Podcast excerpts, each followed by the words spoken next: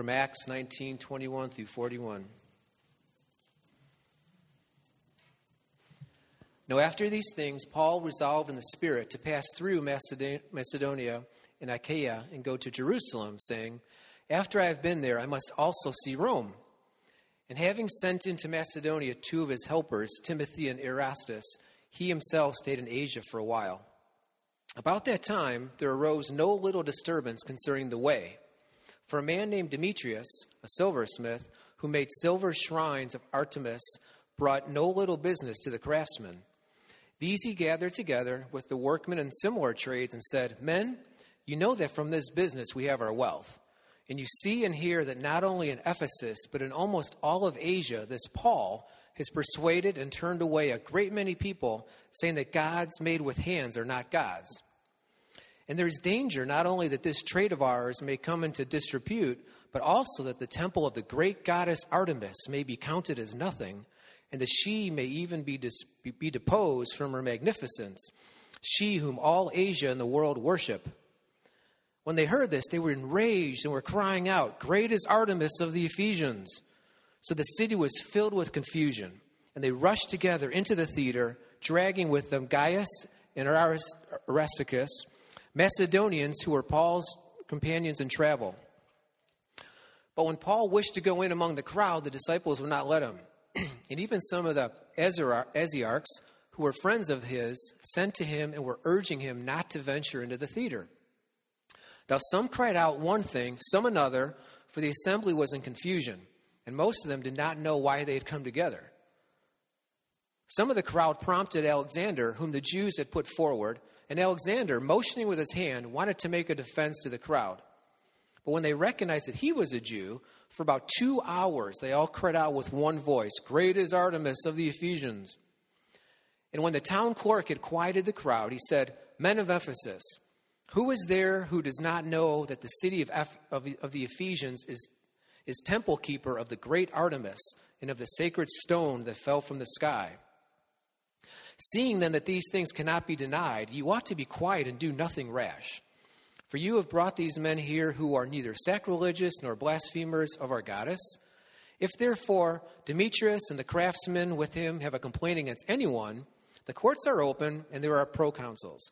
Let them bring these charges against one another. But if you seek anything further, it shall be settled in the regular assembly. For we really are in danger of being charged with rioting today, since there is no cause that we can give to justify this commission. And we had said, when he had said these things, he dismissed the assembly. This is God's word. Thank you, brother. Please be seated, and we'll pray together.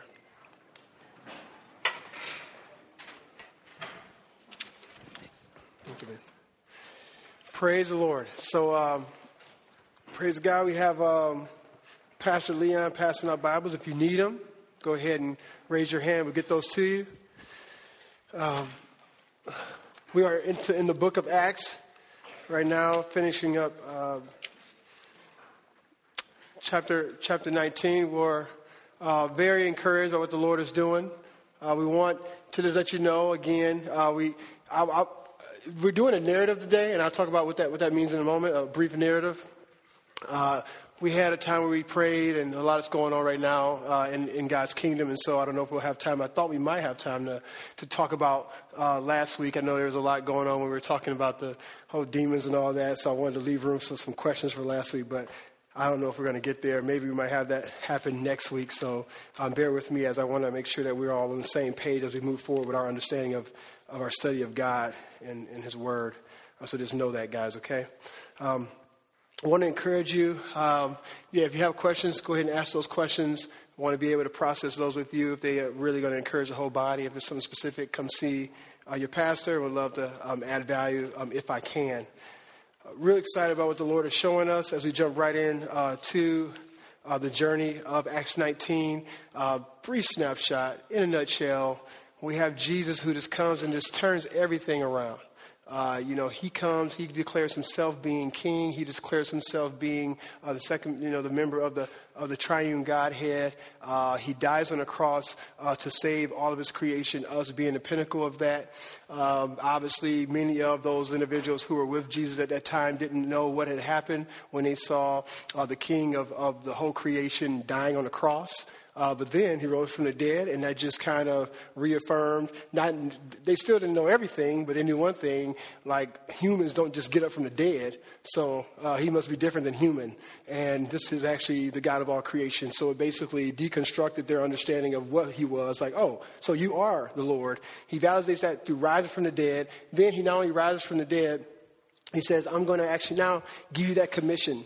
Uh, why, I'm going to almost like replace you on a road that you were placed on uh, before the fall, and that is to, to make much of me. So I want you to now make worshipers. You're worshiping me. I want you to have other people worship me. I'm sending you out to the world. You're going to start in your own little hood. It's going to expand a little more. It's going to expand a little more to people you've never talked to before, and it's going to go all over the world because I'm actually the Lord of the whole of the whole world. And then he not only gives them that commission uh, in Acts chapter one, but then he empowers them. The scripture says with the Holy Spirit. Okay, he gives them uh, basically the same Holy Spirit that rose Jesus Christ from the dead, God Himself. Uh, he basically gives them the, the power uh, to actually com- to actually enter into this journey, this missional journey.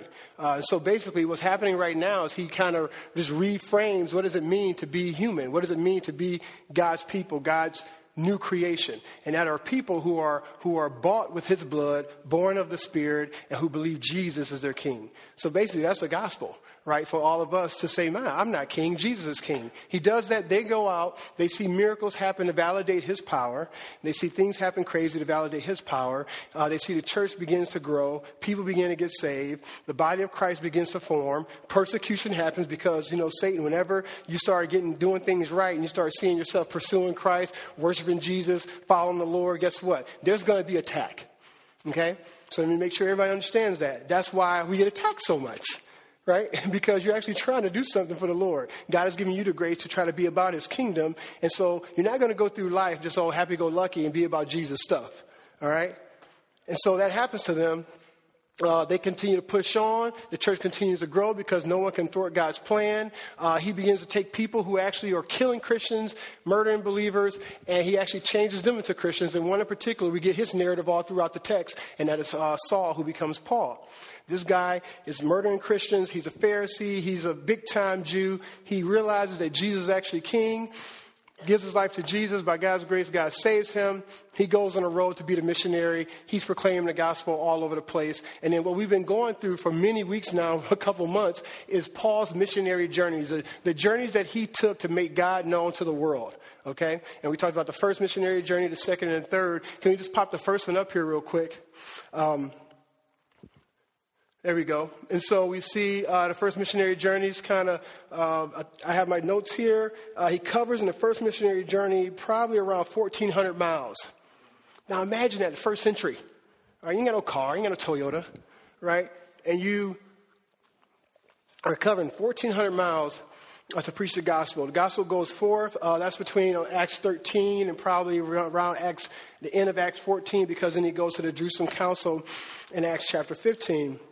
Then you see uh, he go he begins his second missionary journey. Oh, and I got my little dot here. As you can see, this is the uh, the pathway uh, in which he goes uh, as he proclaims the good news of Jesus Christ. Right. Uh, then you have the second missionary journey, uh, which begins uh, pro- after the Jerusalem Council, after he goes uh, to uh, the head honchos and says, Guess what, guys? God is using me. Gentiles are coming to faith. They're born of the same spirit that we're born of, so they have interest in the kingdom. I know God gave you some dreams. That stuff's real. You need to deal with it. This was going on, right? Then he goes off and he continues to preach the gospel.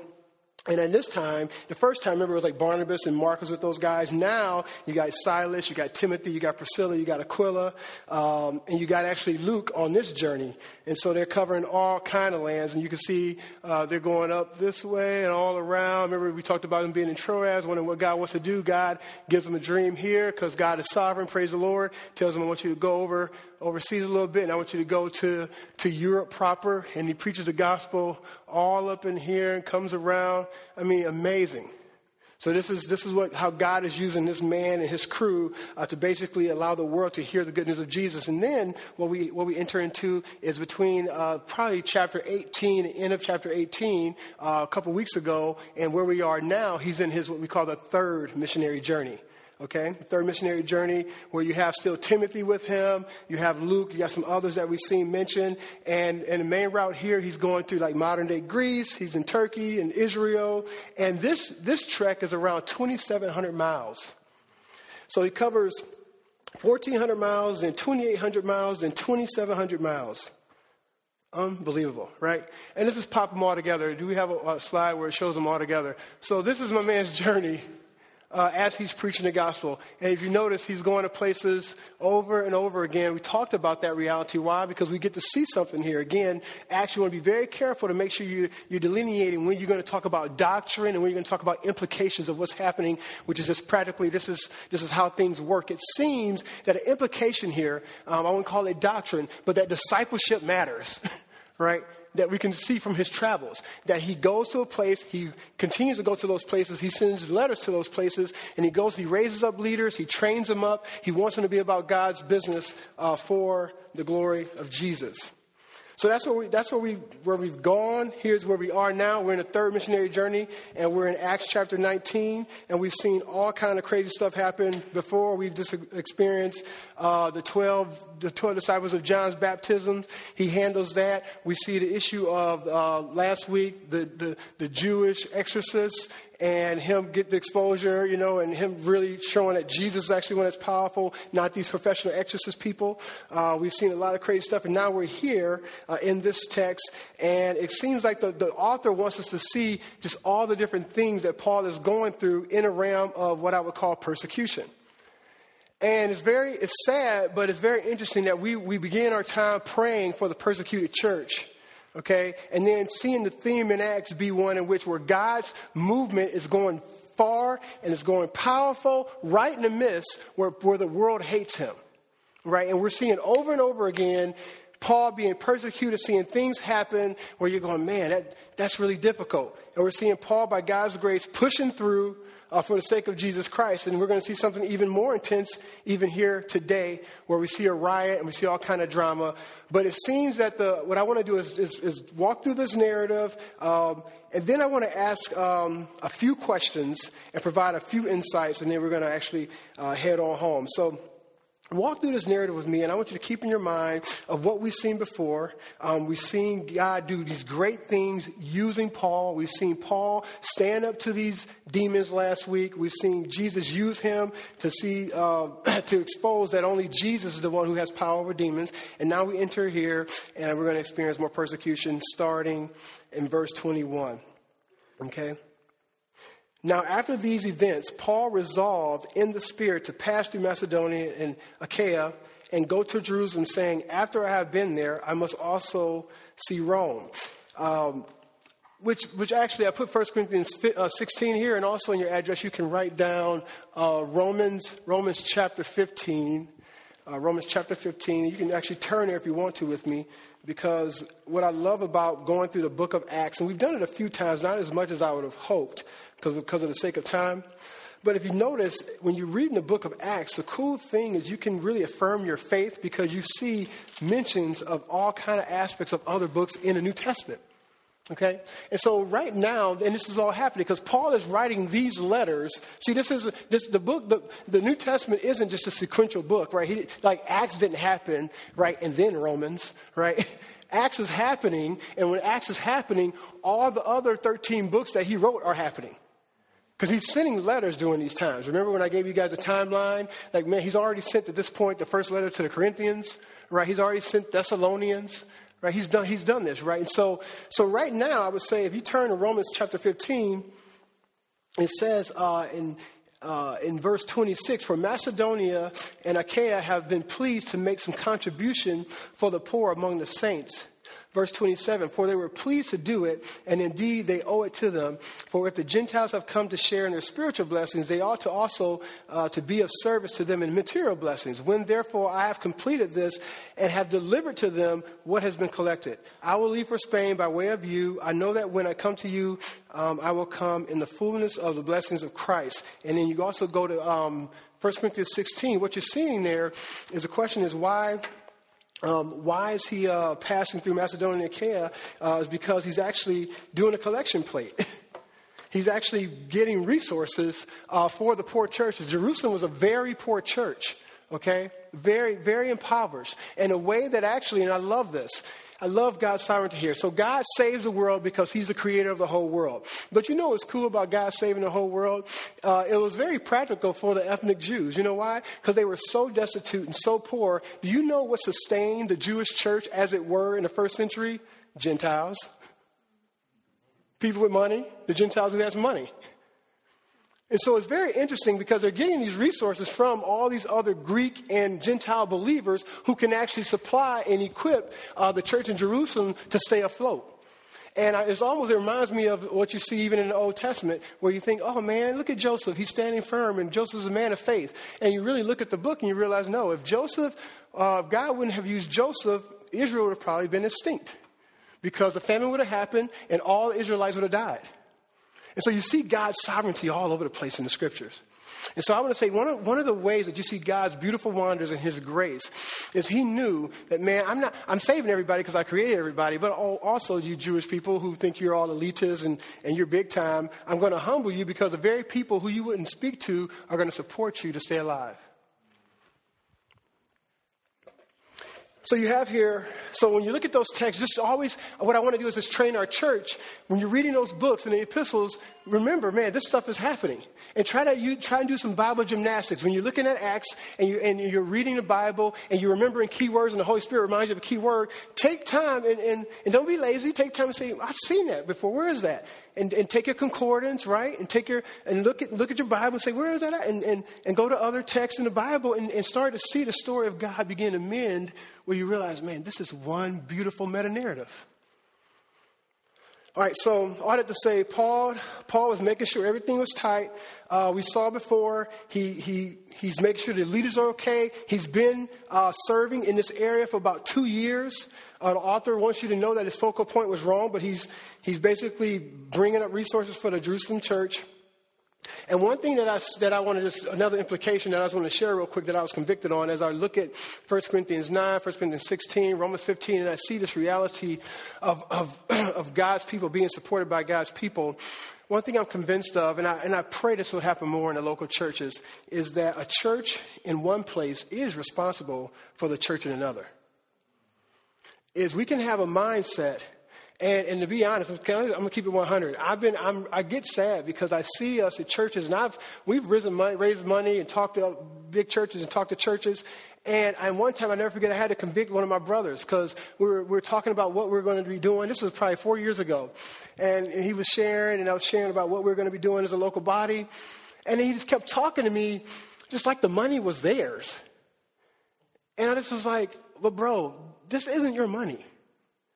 Because you, you know, I, I want you to be a good steward because it's from the church you're at, but it's God's money. So don't, so let's be, you know, and I'm sure there's some pride in my heart, but also I think there's a righteous indignation to try to remind my brother that we're asking you, but we're really asking Jesus.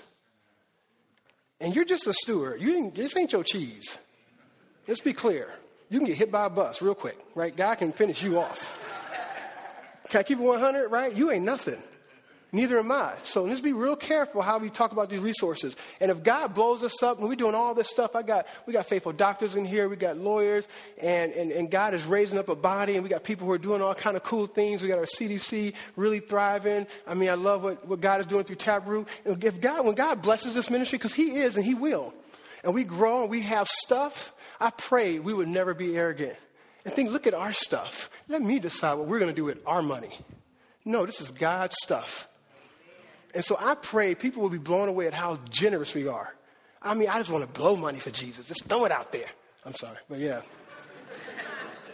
So So I just love the heart. So when you read the Bible, when you read the epistles, look at the heart of Paul and how he talks about the church and how, how was so, it was so important for him to go to these other churches and, and just assume. When he, he says, hey, I know if you don't have it, cool, but I'm assuming that you want to give because he had, a, he, had a, he had a big picture theology of who God is and who we are as his people.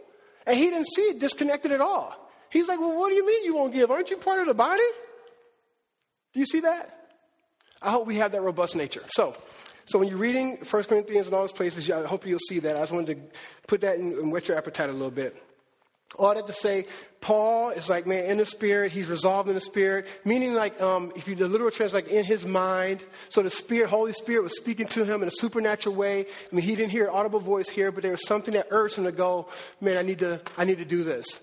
And I pray for our body that we'll be hearing the Spirit like that. That the Holy Spirit will be urging you and you'll be prompted, and, and the Lord will allow you to move in light of what the Spirit tells you. Verse 22 And having um, sent into Macedonia two of his helpers, Timothy and Erastus, he himself stayed in Asia for a while. Get a new dude on the scene, Erastus. Um, Paul stays in this, uh, for a season in Asia. He sends out Timothy. Uh, Tim, I'm sorry, Tim was in uh, Corinthian, Corinthian at the time. And then verse 23 says, um, about that time there arose no little disturbance concerning the way. I love he uses this word a few times, no little disturbance. So he's kind of preparing us right now for the drama that's about to take place. He's saying, and guess what? Hey, there, some drama happened. It wasn't no little drama by any means. And let's, um, let's part in this process and see what happens here, guys. Uh, verse uh, verse 24. Author's kind of preparing us for a man named Demetrius, uh, a silversmith, uh, who made silver shrines of Artemis. Sorry, Demetrius, bro. This brother making, you know, that ain't you, though. So you redeem that. You know what I'm saying? redeem that name, boy. Um, who made silver shrines of Artemis, uh, brought no little business to the craftsmen. So, uh, what is he saying here? He's saying this Demetrius guy. So, there's a lot of drama. This Demetrius dude started it all. Let me help y'all understand what's happening. This is uh, the author talking. And he says it's a common name, uh, this Artemis piece, just for us to understand. Artemis was this guy that actually, uh, it, it's not a Greek name, which lets you know that this was actually before. Artemis, that fake god, was actually risen up even before uh, the Greeks at this time. Actually, before, right, it was like now it was like a sex god and all kind of crazy stuff. But before then, it was like a god of like uh, a traditional protector of wild creatures. And so people saw him as he would protect wild creatures. So, so basically, pagan worship was alive and well way before Ephesus was even a, a city. And, and we're not, we shouldn't be surprised because of the fall. We know we've always been pagans before Jesus saved us, right? So that's just, is what it is. It just validates that reality. Well, this Demetrius guy comes in. He makes what he does is he takes silver and stuff, and he makes these um, these little artifacts of this little of this god, right? This Artemis god. He makes these little artifacts. Okay, that's what he does, and basically he's frustrated. Why? Because verse twenty five. These he gathered together. He was kind of like, it was kind of like the, the union of today, right? Uh, this was like the auto union of the day. And so they, all the guys who would make all the, the fake fake pagan gods, uh, they would all gather together uh, to make sure that they were having a good business. And so they all gathered together because right now some dude was messing with their bottom line, right? Somebody was entering into their pockets, so they're kind of frustrated. Verse 25, he says, These he gathered together with the workmen in similar trades, all the crew who does kind of the same things that he does, and said, Men, you know that from this business we have our wealth. So check it out. So the gospel in itself, what the, what the author's trying to show us is that the, the gospel was affecting the bottom line right? His, his focus, right, is first and foremost, the author wants you to know what's most important, is that he's like, look, man, this dude is leading people to Christ and we losing cheese. We are losing money. We have a problem, which is cool. I think the implication for me, I'm like, man, you know what? We want to shut down liquor stores, right? We want to shut down drug dealers. I'm like, man, you know the way we do that? Right? We, we, we change the market. We lead people to Christ. And then if people don't want crack, you won't have crack dealers. Right? right? If people come to Jesus and they're off alcohol, you won't have liquor stores, right? So I'm like, okay, we can, you know, we, we, need to lead people to Jesus. We disciple people. That's what our commitment is, right? I was just, you know, we were praying, we were praising Jesus, and I was in the back praising Jesus, and I was looking, and we had the kids here, and this place was, this area was full, and, and this area wasn't. I thought, man, Lord, I prayed about the Holy Spirit. Would you allow this, this place to be filled with people worshiping God, with changed lives in our community? Because, see, the more that that happens, the more we're going to be able to say to the blue light in these other places, hey, we don't need you. Right? See, the way they affected the bottom line, they weren't just picketing. I'm not saying picketing is bad. They weren't just, you know, going around and just saying good speeches. They led people to Jesus, preached the gospel, and guess what? It affected the economy.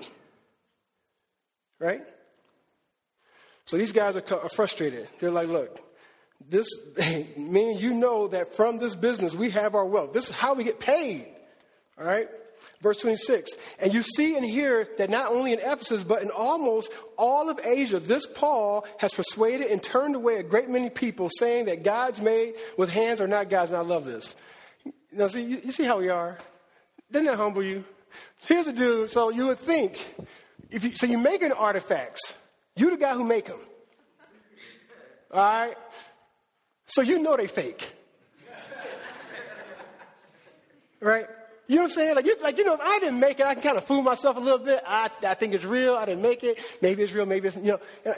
But when you're making it, I mean, this brother, look how he's talking though. He's like, I'm mad at Paul because he got the nerve to say that the things we make aren't God's.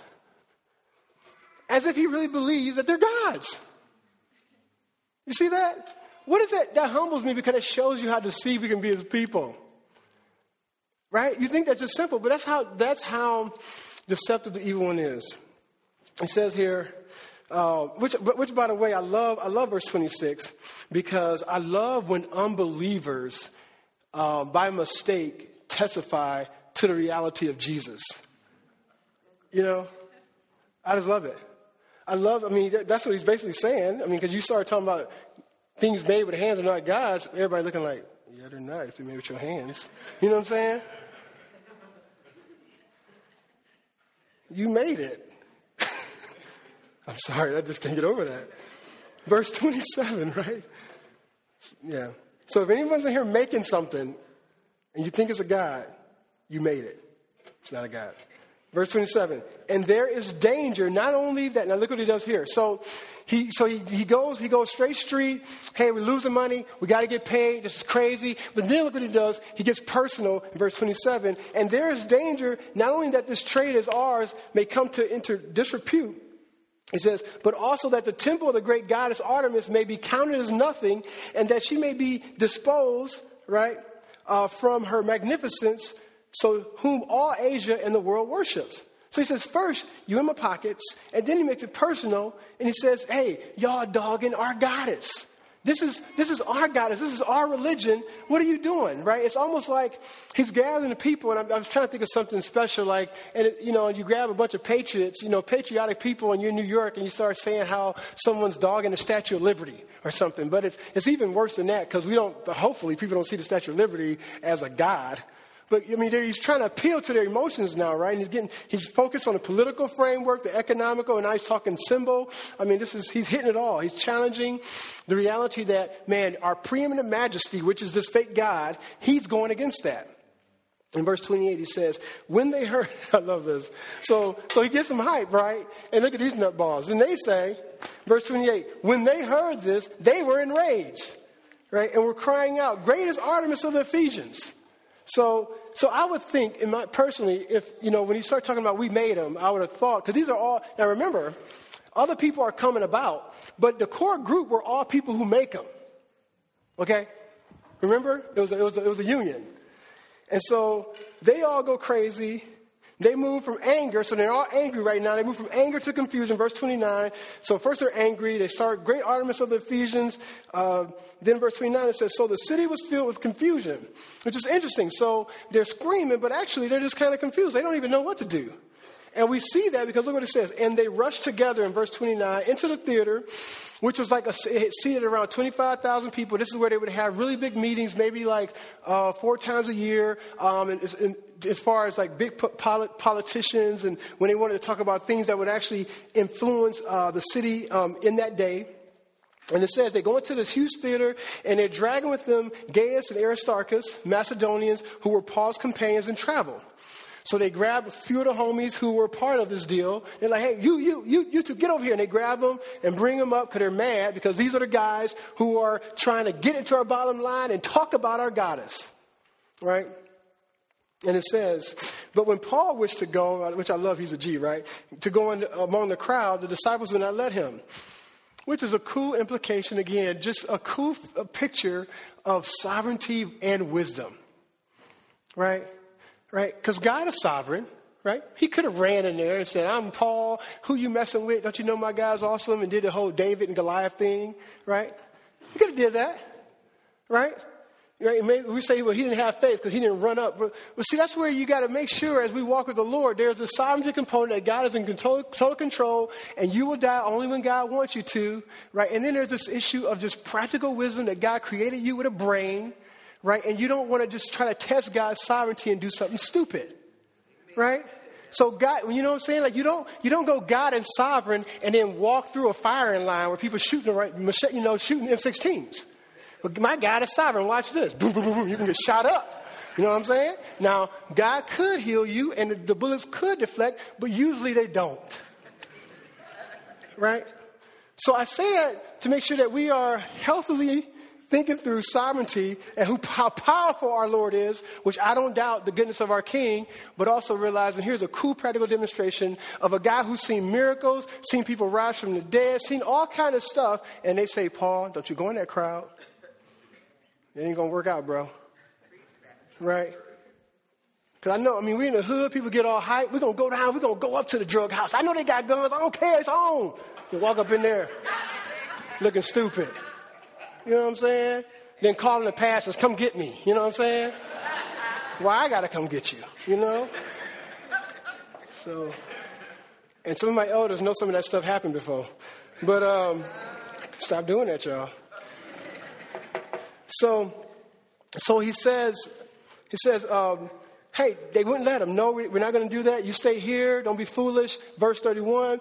And even uh, some of the Asiarchs uh, who were friends of his sent to him uh, and were urging him not to venture to the theater. So, you know, you can tell they weren't being convinced, they weren't convincing him. The, the disciples, they were, they were like, no, I'm still going. So then it took the Lord to grab some of these guys as Asiarchs. These were guys who were assigned to Asia Minor to keep peace and to make sure people were doing okay. So these are kind of the peacekeepers of the day.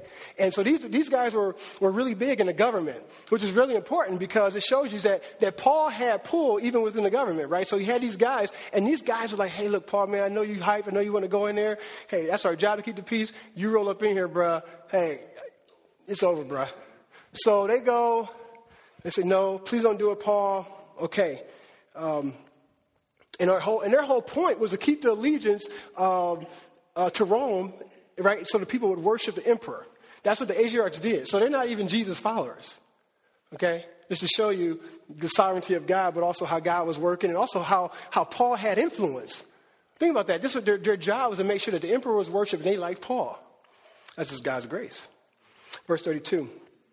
Some cried out one thing, some another, for the assembly was in confusion. I love this. And most of them did not know why they had come together.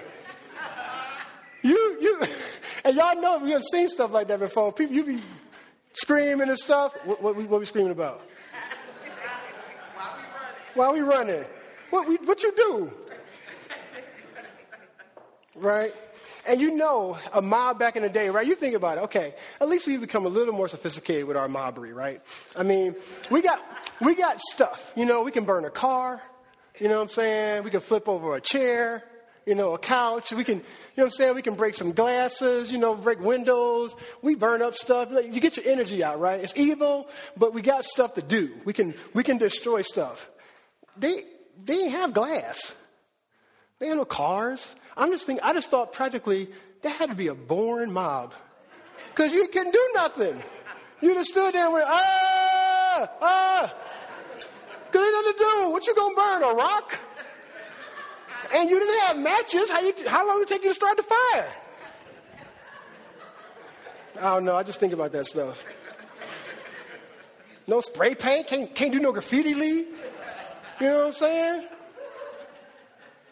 I don't know, man. Verse 33.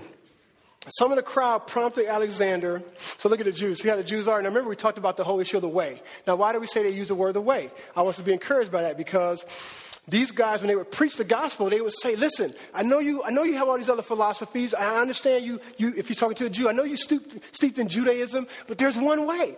And all that, that was, all that stuff that was going on in the Old Testament that I celebrate is pointing, is pointing to Jesus.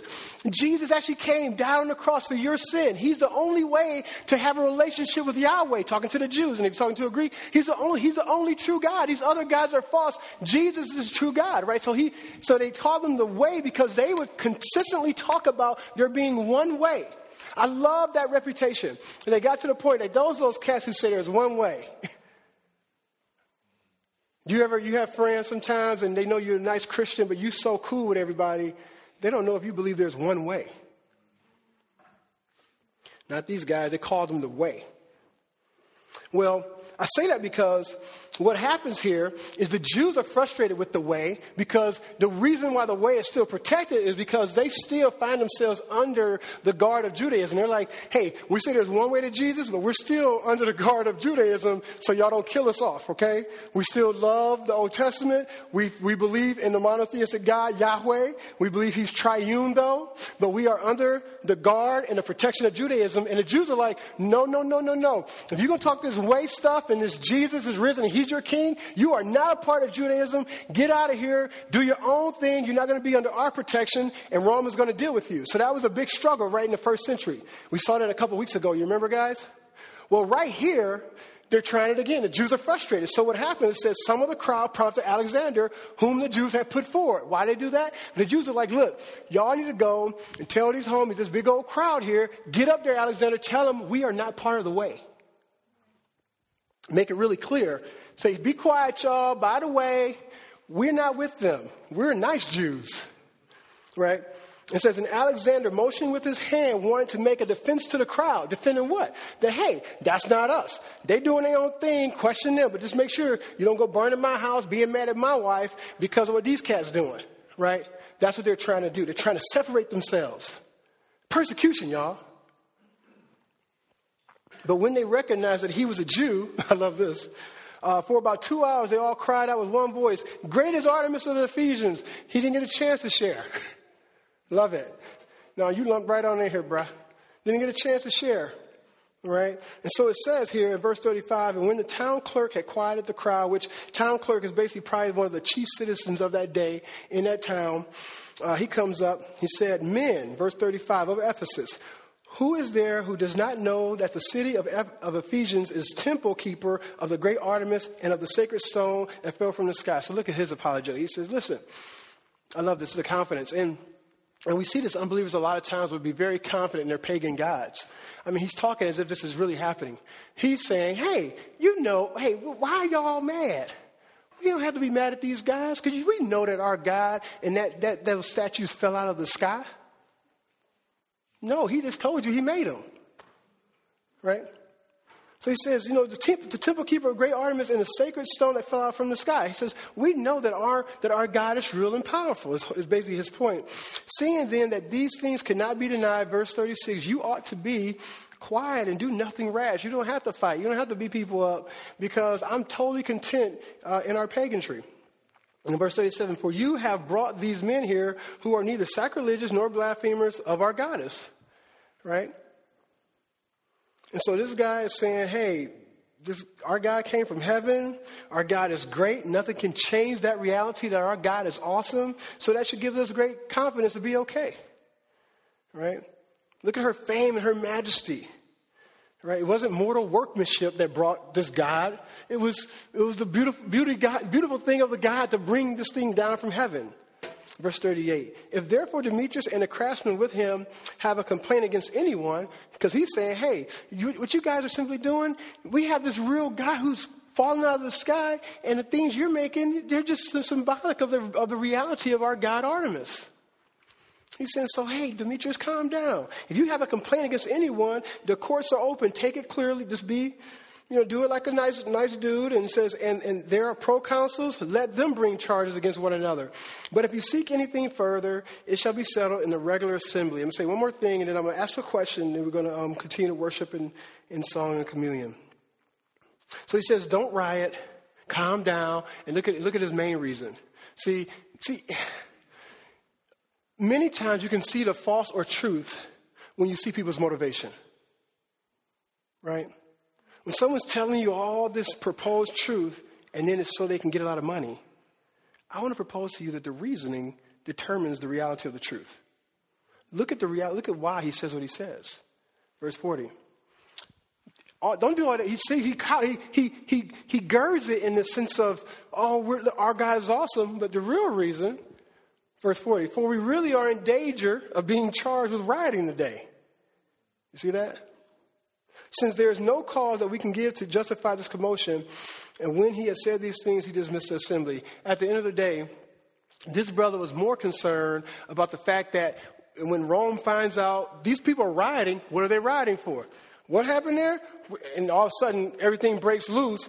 Maybe the Jews might get persecuted. Maybe the way might be persecuted. Maybe the town might be. Who knows what's going to happen? And this guy is saying, wait a minute, guys, you're going to get us in trouble. We don't need this noise.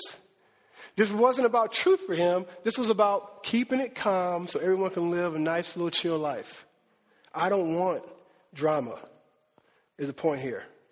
And in fact, what's funny is you think, man, man, this guy, he calmed it down. Praise the Lord for God's sovereignty. I think this was, I think not having these guys experience persecution was actually a hindrance to the church. And here's why because what this dude did was he affirmed their paganism. Right? They left thinking they're, they're, that it was okay to serve these nasty, weird, made man God, you know, gods. Versus experiencing the persecution, maybe some people die, but everyone leaves going, those people believe very different than me. Here's a question I want to ask you guys as we look at that text here. A lot of stuff going on. I want you to talk through it in your mag groups. When I look at this text, I'm like, well, what is the Lord wanting us to learn? You know, if I'm a first century Jew and I read this, how am I encouraging my faith? You know, I'm just thinking and praying. And the biggest question, uh, which really meets us today, even with what's going on uh, with our Egyptian brothers and sisters who died for their faith, is what is the cost for you to be a Christian? What's the cost for you to be a Christian? Here's what I mean. Think about it. America's an interesting place.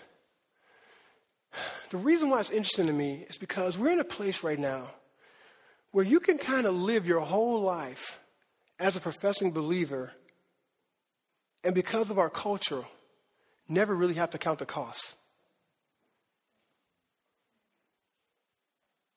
How do I say it a different way?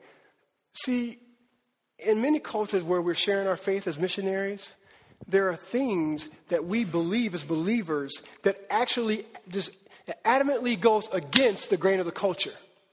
And so for you to believe it means you have to denounce the very area in which you're in the, the, the cycle of life in which you're living. That brings about persecution because you stick out, right? You see that?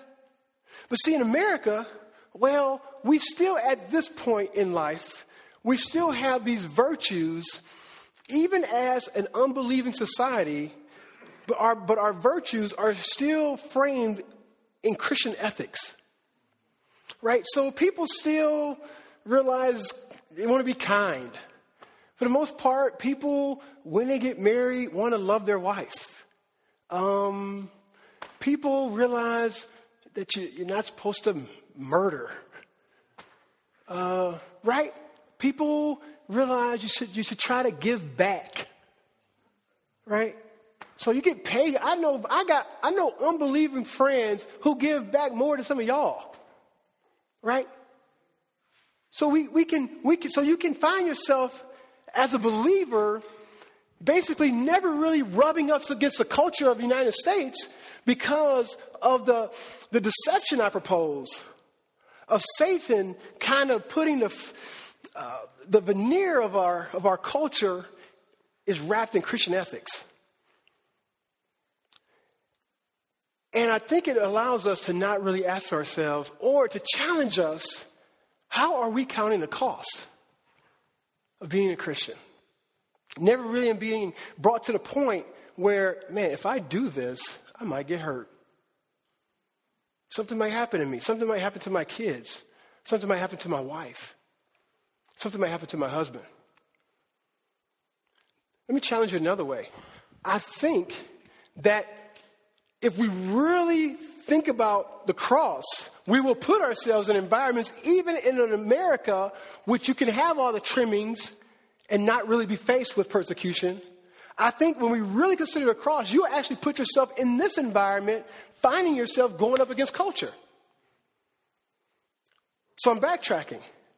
I'm saying I think we think that our country is, is framed in Christian ethics. But I think we have lulled ourselves to be deceived. And that, as it were, those things are godly, right? A person can be an unbeliever and have a godly marriage if they do Christian things, right? And so I want to ask our church what are you doing in your journey where you're finding yourselves counting any cost?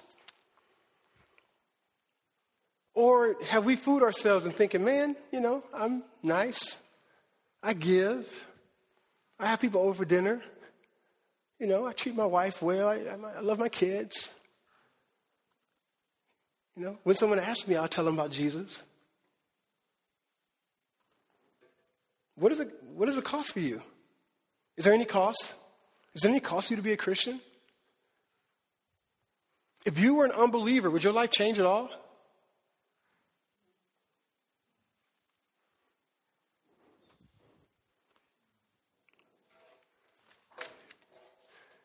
Again, we talked about sovereignty and wisdom. I'm not asking us to go out and just get shot to show our proof that we love Jesus. But I am saying that daily, the Holy Spirit gives us ample opportunity to do practical things in our life that we would not normally do if we were an unbeliever. And many of those things actually go against the thread of our culture. And my prayer is for our body to have consistent courage, to be constantly asking ourselves and finding ourselves carrying our cross with joy. We see Paul doing it. We see our patriarchs and our matriarchs doing it of old. And by God's grace, I'm praying that we're able to as well. Hey, here's what we're going to do, guys. Think about that, wrestle with it.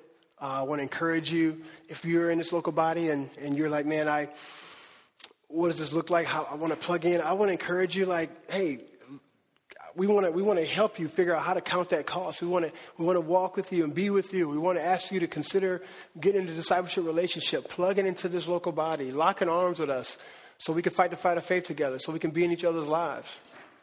We want to consider you just don't come and just, we, we love having you, come hang out. That's great. Love it. Love you guys. But we want, I want you to be known by people and I want them to know you. And so I want you to be in those relationships.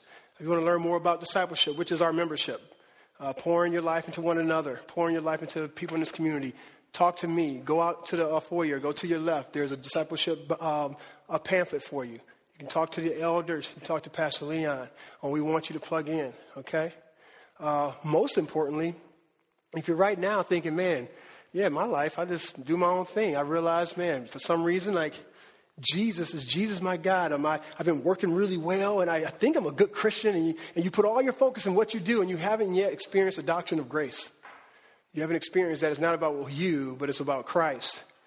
We're going to ask that you consider the good news of Jesus and that is you're dead in sin and evil because of the fall.